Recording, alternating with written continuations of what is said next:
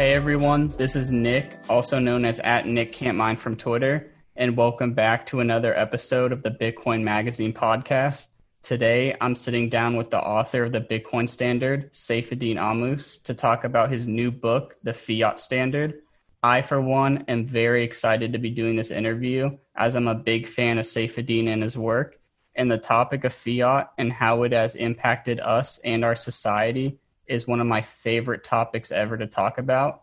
So without further ado, let's get into the conversation. Saifedean, how's it going? And welcome to the show. Thank you very much for having me, Nick. Um, it is uh, going well. Things are good. How are you? I'm doing great. It's a it's a pleasure to talk to you. Your work has really inspired me, and um, I've written a few articles of my own, and um, I always end up citing you and your Bitcoin Standard just because it's such a good reference book to have. It's filled with so much knowledge, and um, yeah, I'm I'm really happy you could come on today. I'm really excited for the Fiat Standard. I remember the first day you teased it on Twitter. I was like, I'm getting this book 100%. And uh, the fact that we're talking about it now before it's released is is huge for me. Well, thank you. Yeah, um, it's been a long time coming. It's, I've been working on it for about two years now, and um, you know, I, I the I, am finally ready. I'm finally at a point where I think I'm ready to start sharing it. So. Uh, um, yeah, next week should or this week, I guess, when this airs, is uh, when it should be beginning to come out to the world, the one chapter at a time. I was looking through the table of contents that you posted on Twitter, and there was a few topics I wanted to go into detail with you about. So the first one was under fiat money.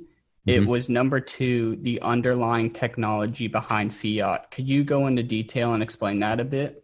Effectively what happened to me with this book was that um, i found in order to study how um, um, fiat works i thought of just using the same kind of um, methodology uh, that i used um, when writing the bitcoin standard. So with the bitcoin standard i was confronted with this weird and strange monetary system that somehow seemed to work and I was trying to make sense of it. And then I remember how um, I finally managed to make sense of it. And then when the pieces of Bitcoin come together and you understand how they all work with one another, then uh, there's a nice. Um, there's a nice uh, logic that comes out of it. You, you can figure out what the basic building blocks of a monetary system are, um, because you're looking at something that you know it's is very transparent and uh, um, it, it's all software. It's very easy to look at and uh, figure out what's going on.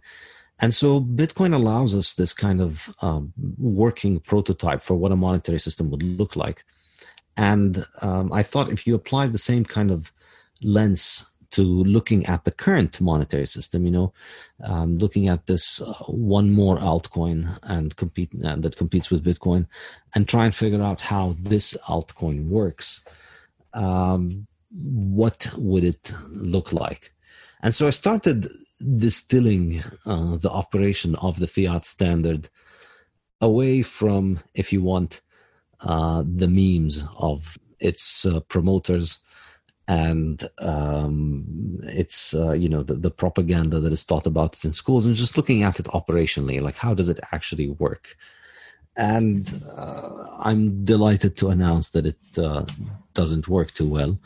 Well and there's nothing delighted there's nothing delightful about it unfortunately. It's very tragic. If you wanted to really see what the problem was i think it lies fundamentally in the fact that in order to run a payment system in uh, the fiat network.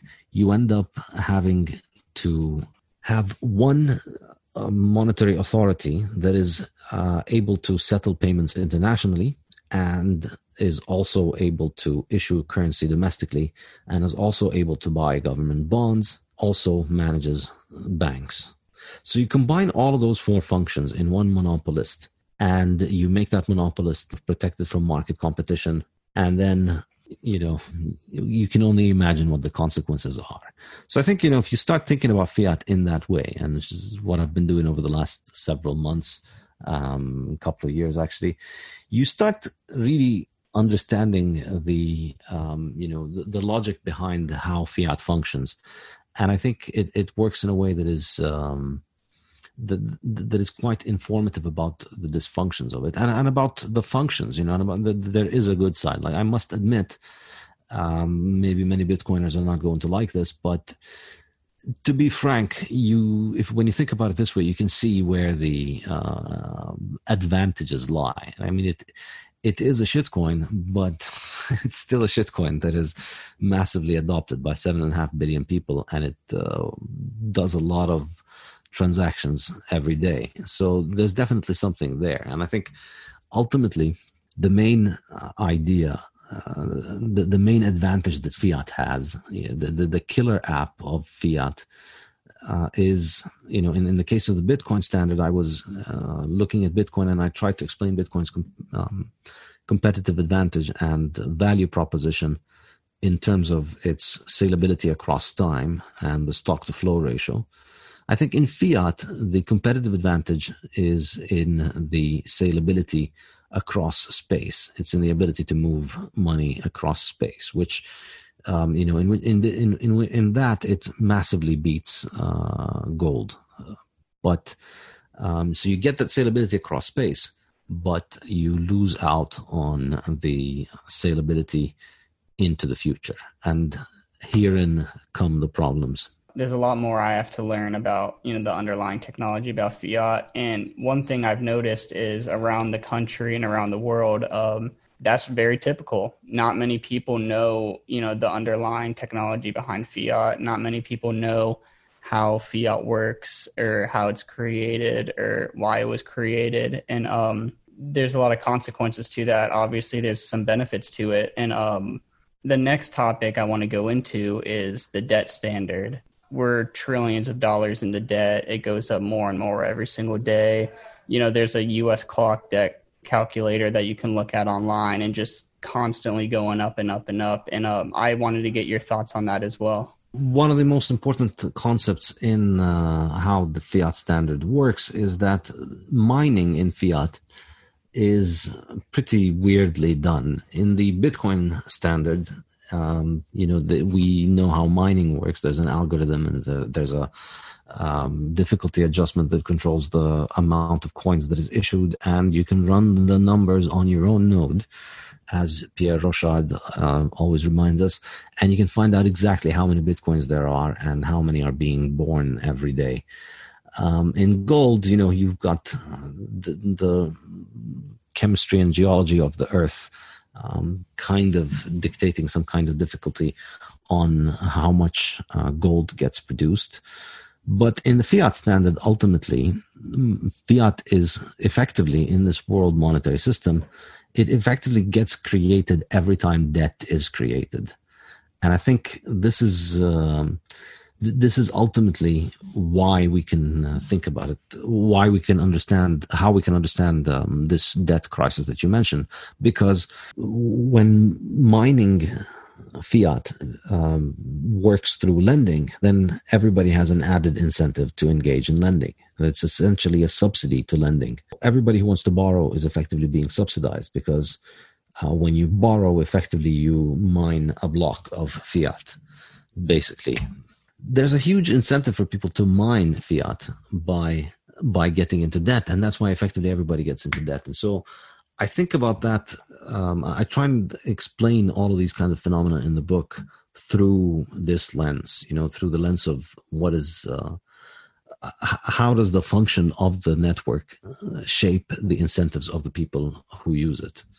And one of the most profound ways it shapes the incentives of the people who use it is through debt, because everybody has to get into debt. How do you think this has caused society to change and react? I know uh, later on in the book you get to fiat states and fiat banking. Um, how does debt play a role in our lives under a fiat standard?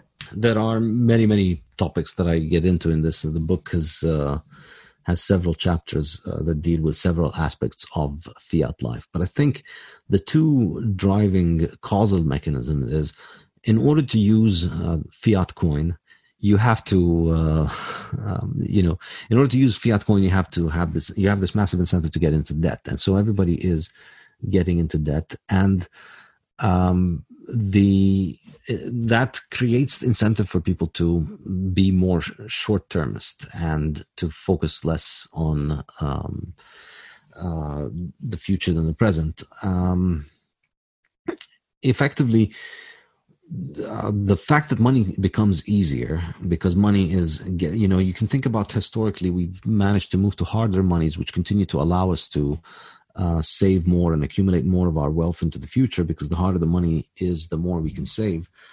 As we move toward uh, as we move back toward easier money our ability to save gets uh, eroded a little bit. And so people stop saving and people start borrowing more and more and so people become much less secure in in in, in their lives because they're far more um, subject to um, uh, you know uncertainty causing them massive um, catastrophic problems.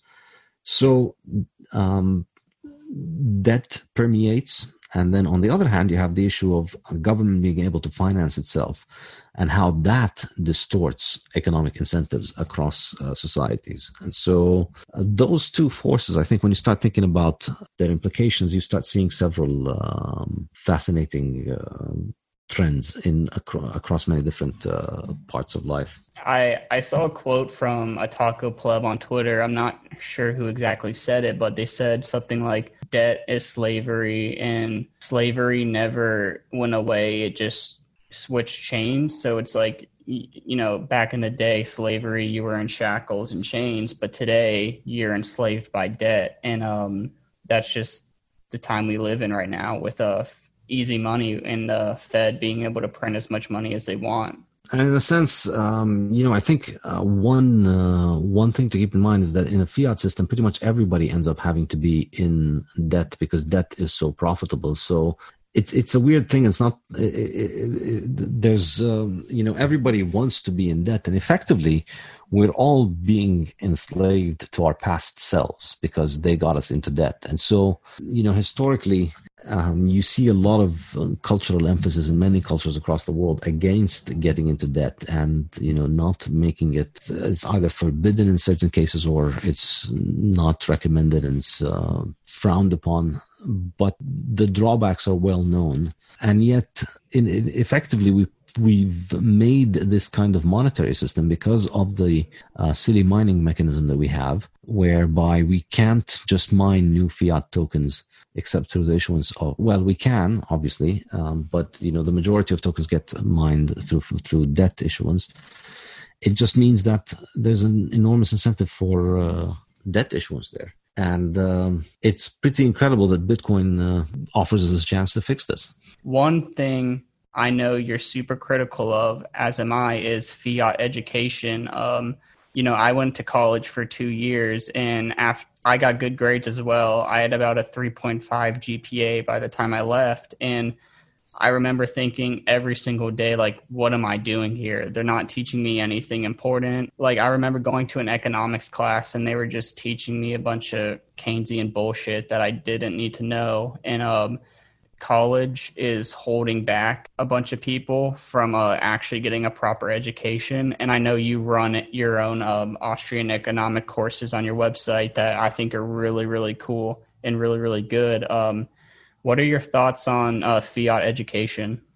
Yeah, I think education is uh, one uh, w- one aspect of this uh, of the fiat world that I have a good experience with and firsthand. So I've written uh, I've written a chapter about it. I think it's it's a very good illustration of this because um, American uh, education, um, you know, it, it's um, they people people might think that it is a free market that they are private uh, universities, but in reality, they're really not. Their universities are heavily influenced by uh, government, and they are dependent on government subsidies and research grants. And um, I think, the, of course, the and the major form of subsidies and research, as the, the major form of subsidies that is given to um, universities, is uh, the um, low interest rate uh, loans for students. That's what ultimately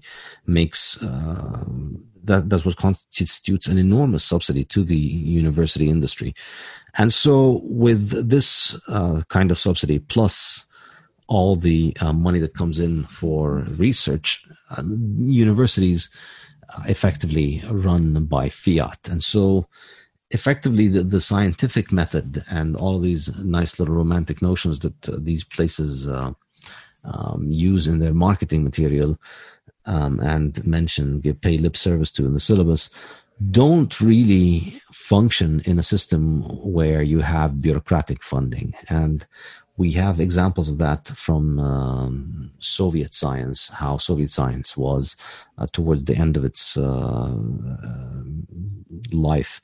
And we see it in um, in in many fields in um, in, in economics and in nutrition, uh, how universities have just become completely um, separated from reality, and they can afford to continue to be completely um, separate from reality because they their paychecks do not depend on reality because uh, you know they they need to meet bureaucratic targets. They don't have to meet the uh, approval of people on the market. They have to meet the approval of um, uh, bureaucrats, and essentially they have to meet the approval of each other. I think this is really what's uh, um, in, in, the case of academia is kind of so uh, messed up about the situation is that it's academics who evaluate the work of academics and then they all agree that they all deserve more funding and funding is always going up. And so the, when you have this kind of incentive structure you know people in academia like to pontificate a lot about the incentive structures faced by other people uh, but they don't talk much about the incentive structures faced by uh, them um, for understandable reasons, I think. Um, but yeah, in this book, I apply this. Uh, I try and look at that as an uh, example. I have a question from um, Taco Pleb on Twitter. He asks, "What will higher education and academic research look like under a Bitcoin standard compared to a fiat standard?" I think we it would be a hundred x more efficient. I think and um, you know it's it's absolutely amazing how um, if you want to see a vision of um, Bitcoin education in the future, just look into the Saylor Academy. Uh, Michael Saylor, you may have heard of him. Um, the uh, CEO of MicroStrategy, who uh, has taken the Bitcoin world by storm in the last few uh, months by you know coming into the space and just uh, um, first of all, buying a lot of Bitcoin and basically getting Bitcoin very quickly and understanding what is going on. Um, he's also had this charity that he set up um, uh, that that uh, teaches about um, education. I'm uh, sorry, that teaches uh, university level courses for free, and uh, you can get an education in many topics that is uh, equal to what you would be able to get in a um, in in a brick and mortar university, but um, you know they're able to do it for free. Um, you know, people donate money to their university, and the university spends it on lavish uh, suites and um, uh, dining halls and activities and all of that stuff, which is nice as a country club. But you know, if you're actually after the education, you can get it enormously uh, more efficiently by you know utilizing the technologies of the web. Um, you you need one guy to teach, um, say, algebra properly, and then you've got algebra uh, stored on the internet, and it can teach tens of thousands of people or millions of people all over the world can learn it from this one lecture. So the cost for that is going to decline enormously. And, and in the Saylor Academy, you can get the entire education done for basically for free. And I think the cost would decline enormously for students. And i think it all it would also become much more rewarding for professors and teachers because they face market uh, pressure to and they face market feedback you know and, and people like to think of this as in academia obviously they think of this as being a bad thing for understandable reasons because they would all lose their jobs if they were out on the free market uh, trying to sell the research that they sell most of them at least the, the, the vast majority but you know it, it, it's scary for people in the cage to look at the for, for, the birds in the cage are scared of the birds that are flying outside but if uh, they hadn't uh, spent their lives in a cage, they wouldn't be afraid of uh, flying there. You know, their, their, wings would be able to take off. So, uh, so really, academics, um, I think, in a free market, would be incentivized to see what works, to see what helps people, um, what people are willing to pay for, and that would direct their attention and their uh, productive capacities towards doing things that are useful. And in the long run they would be much more productive and much happier if they were doing that rather than writing uh, papers that nobody reads in uh, journals that nobody buys or reads um, that are you know um, just um, publication mills mm-hmm.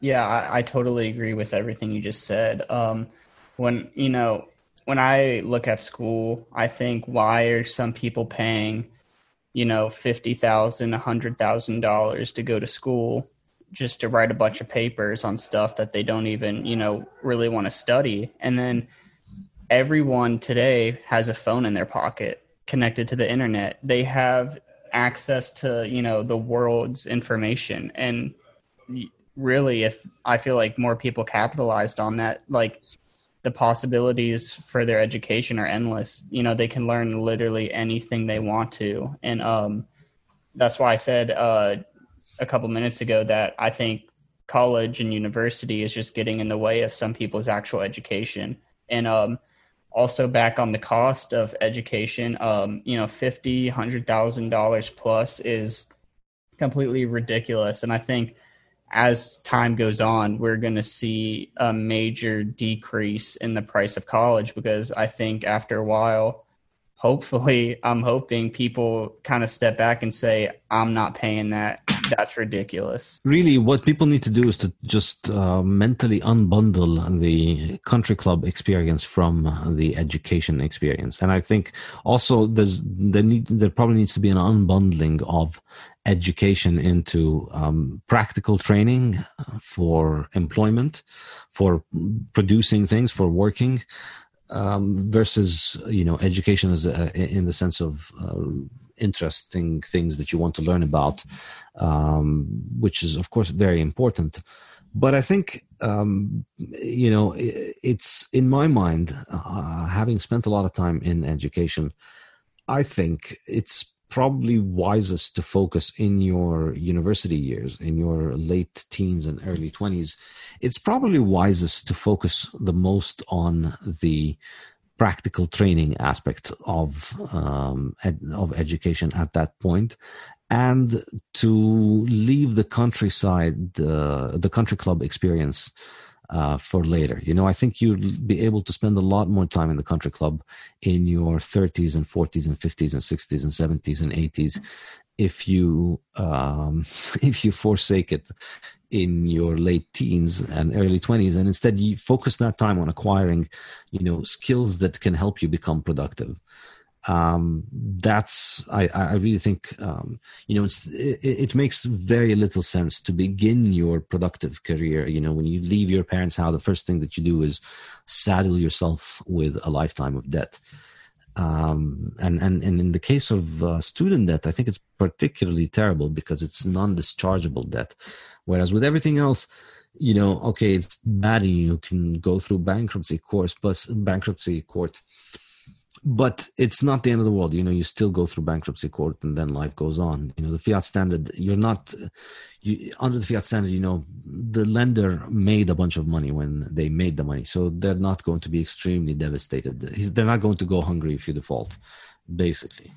Um, so it's it, it's it, it's tempting to get into debt, but in the case of student debt, I think it's extremely, extremely expensive because it comes at a time when you really shouldn't be overindulging in a country club experience. I think that's the way that I look at it. And I think the, the country club experience came out of the university system back when the university system made sense because, you know, you had a whole bunch of books and a whole bunch of experts who understood the books who were all gathered in one place.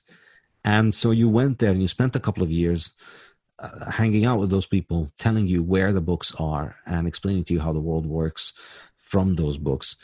in that setting, it made sense. But over time, you know, as uh, books became more uh, available everywhere, particularly online, it starts to make less and less sense to go to these um, special knowledge places physically. And now, you know, there's, there's very little reason to go in terms of um, because you know anyways you can't even go even if you do sign up for a university they're all doing their classes online almost all of them i think which is um, ridiculous. You the, the, idea that you have this entire um, country club that's being paid for with its staff and its maintenance and everything by people who are zooming from their bedrooms is uh, is an enormous testament to the the the the, the wastefulness of fiat. Mm-hmm. I know a lot of schools had um, their students come back to campus for the semester and then eventually they just sent them back home because of you know quote unquote covid crisis but um and that just sucked even more money out of them because the, the, students had to pay for you know room and board and then they got sent home early so it, i just think it's ridiculous but um leading yeah. into my next topic is going after education um i know you're also a big critic of fiat science and especially today with you know the whole COVID crisis going around, you know, quote unquote crisis going around. Um, there's just so many red flags everywhere. Then you know the numbers don't add up. Like, what are your thoughts on uh, fiat science?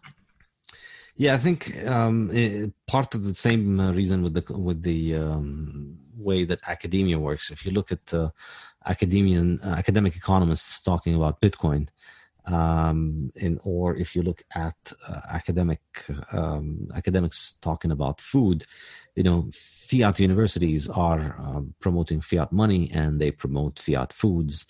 Um, they promote the industrial stuff that is from the, um, the their sponsors basically, and um, there's no risk for them to be wrong about this. You know, the, the Harvard is the most prestigious university in the world and the Harvard's Department of Nutrition is essentially uh, an, an, industrial junk food advertising agency. That's really what they do. They were established by a guy called Frederick Stare, who um, amassed enormous amounts of money from industrial food producers in order to uh, make the most important nutrition department in the country. Just kept churning out all of this all these stupid rationalizations about why it's okay for you to eat several pounds of uh, heavily colored uh, industrial waste uh, every day.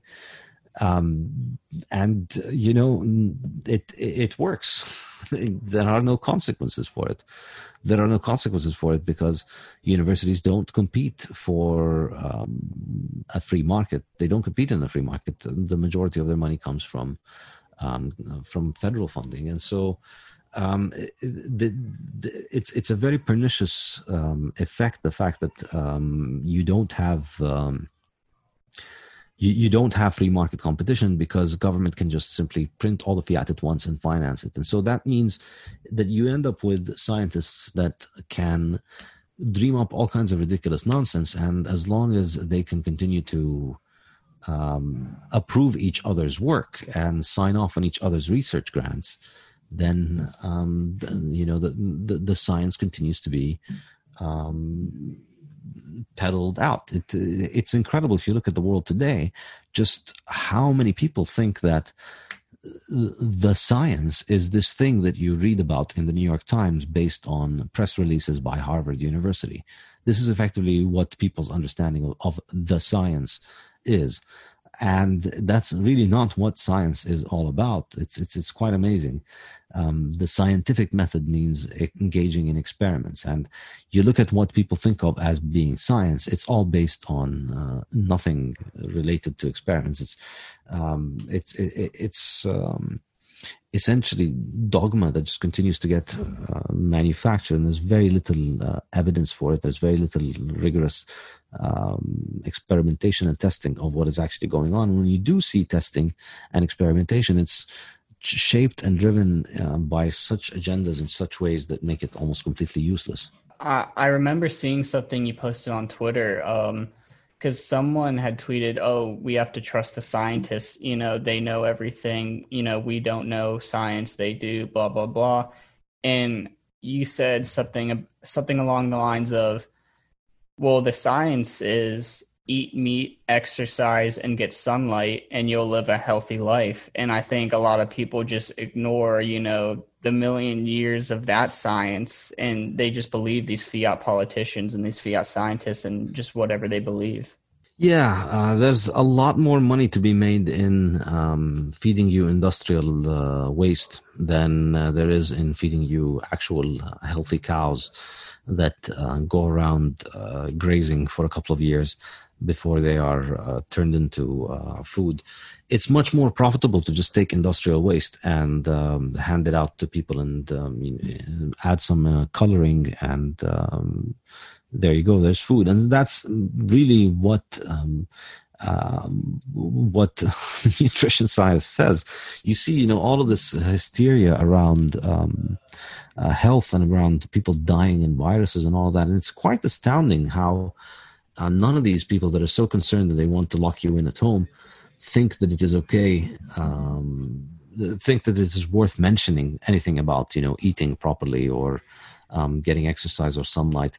These things are considered um, almost uh, nobody mentions them. And when they do mention them you know they're mentioned in order to just um, sell diet plans that revolve around industrial food um, and and all of these catchphrases that people think of as science, uh, like so for instance, eat a balanced diet. Well, balanced between what and what? Why should I balance uh, and uh, um, bad things with good things? And um, in, in what ratio? What is balance? It's just an empty cliche that allows people to rationalize themselves that they're eating garbage because, well, you know, I'm eating it in a balanced way. It's highly addictive garbage as well. And this is really the pernicious part of it. It's, um, you know, the, the Harvard scientists will tell you, well, you know, in, a, in moderation, it's fine. There's a little bit of a snack here and there in moderation is fine. But the snacks are built by, scientists who have been practicing for decades in how to make the most addictive substance out there for you. And so they tell you to have a little bit. The science tells you to have a little bit. And then, you know, when you're doing something very addictive, it's not very easy to um, stick to having a little bit of it.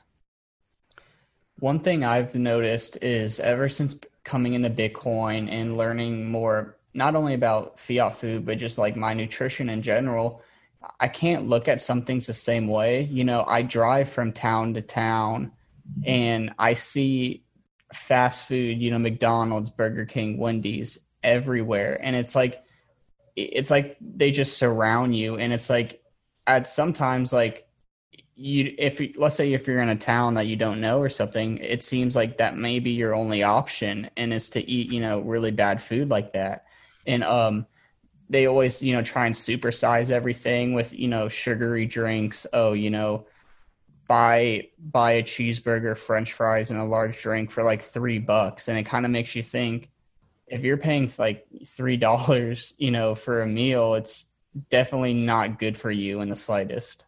Yeah well to be honest i probably have to say that i kind of disagree with this because the um uh, what one superpower that i've discovered recently is uh, you can walk into any of these um, fast food places, and if you just have the burger patties, the pure meat burger patties alone, it's uh, pretty cheap and it's uh, very delicious and it's just meat. It's pure meat. They don't mix it with any industrial sludge. Like they put all the industrial sludge and everything else, and this stuff is just pure meat in the burger patties.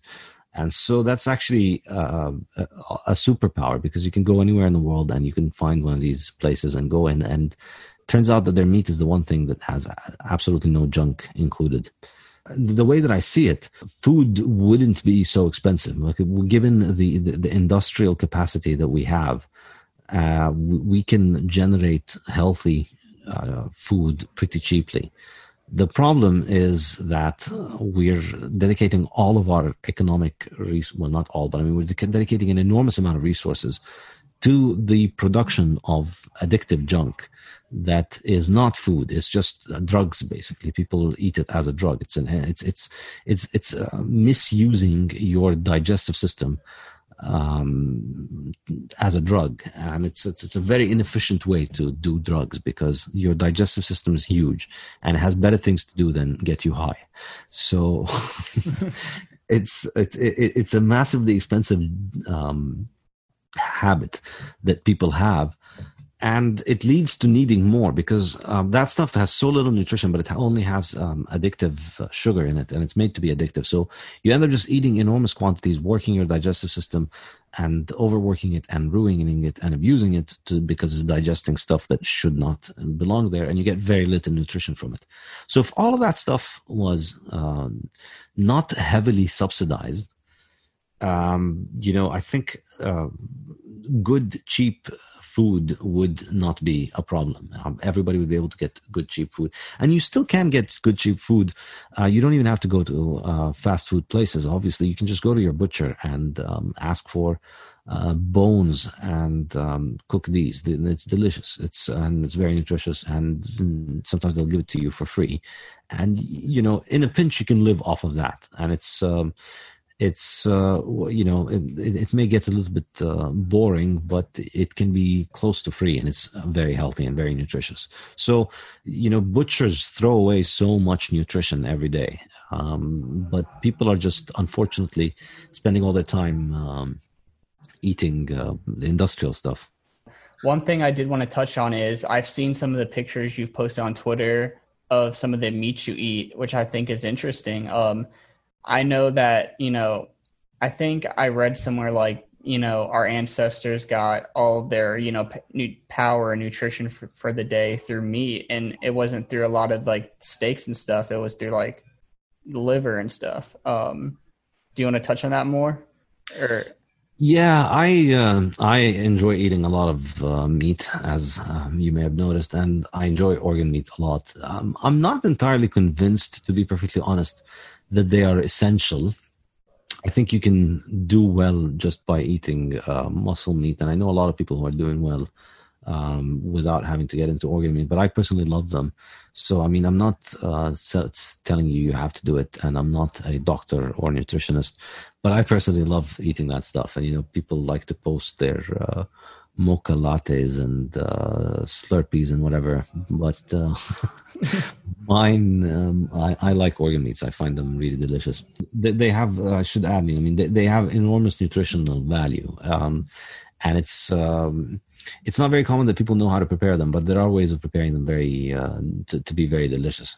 Uh, I saw a post you made. I thought it was funny. You said, uh, I don't have a superpower. I don't take performance enhancing drugs, but before I play football, I eat some bone marrow, and I thought that was awesome. I mean, it's really much better than taking one of these uh, sugar bombs, uh, energy drinks that uh, they uh, take. I mean, oh, the energy drink, yeah, it does contain a big jolt of energy, but have you tried having a grilled bone marrow, just taking the whole thing on one at a time? It's uh, it's it's a lot of energy. It's a lot of fat. It's very fatty, and um, I just take it before I go and uh, uh, do physical activity, and it's great. I love it.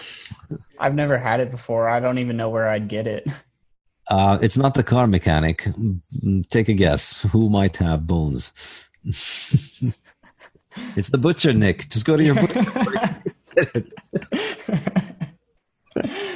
I'll have to remember that. It, it never even crossed my mind every time I've been to a butcher to ask for bone marrow. I've always just thought steak and only steak. And so, Saifedean, I want to thank you for coming on to the Bitcoin Magazine podcast and talking about the fiat standard. This was a great conversation that I know everyone will enjoy, as I really did as well. For the people who want to learn more about the book and your other work, where can they find you? Go to saifedean.com and you can uh, sign up to receive the fiat standard and also um, you will receive my other book which i've also been working on for the last couple of years. Principles of economics is the name of the book. So you'll be getting one chapter of each of these uh, one chapter of one of those two books every week for the next year approximately. It's about 40 five to 50 chapters in between the two books. So you'll be getting one of those chapters uh, once a week. And uh, you can also, you will also get uh, full access to all of my online courses that I used to teach, that I have been teaching on my website. You'll get full access to all the material of all those online courses if you sign up. and you'll get membership in the new uh, saifedean.com forum. All of that for 15 bucks a month or $100 uh, upfront fee. Fantastic. And everyone, this is at Nick Can't Mine from Twitter. You can find me at Bitcoin Magazine. Be sure to give this podcast a like, share, and review. And I hope you all have a great rest of your day and keep stacking sats. Peace.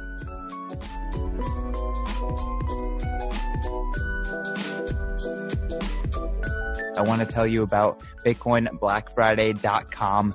Bitcoin Black Friday is a project from the team that brought you Bitcoin Magazine and the Bitcoin 2021 conference this coming April and May in Los Angeles. Bitcoin Black Friday is a celebration of the growing Bitcoin ecosystem and economy on the bitcoinblackfriday.com site, you're going to find deals for up to 50% off on your favorite Bitcoin gear and other merchants that are part of the Bitcoin ecosystem. That's right. They accept Bitcoin.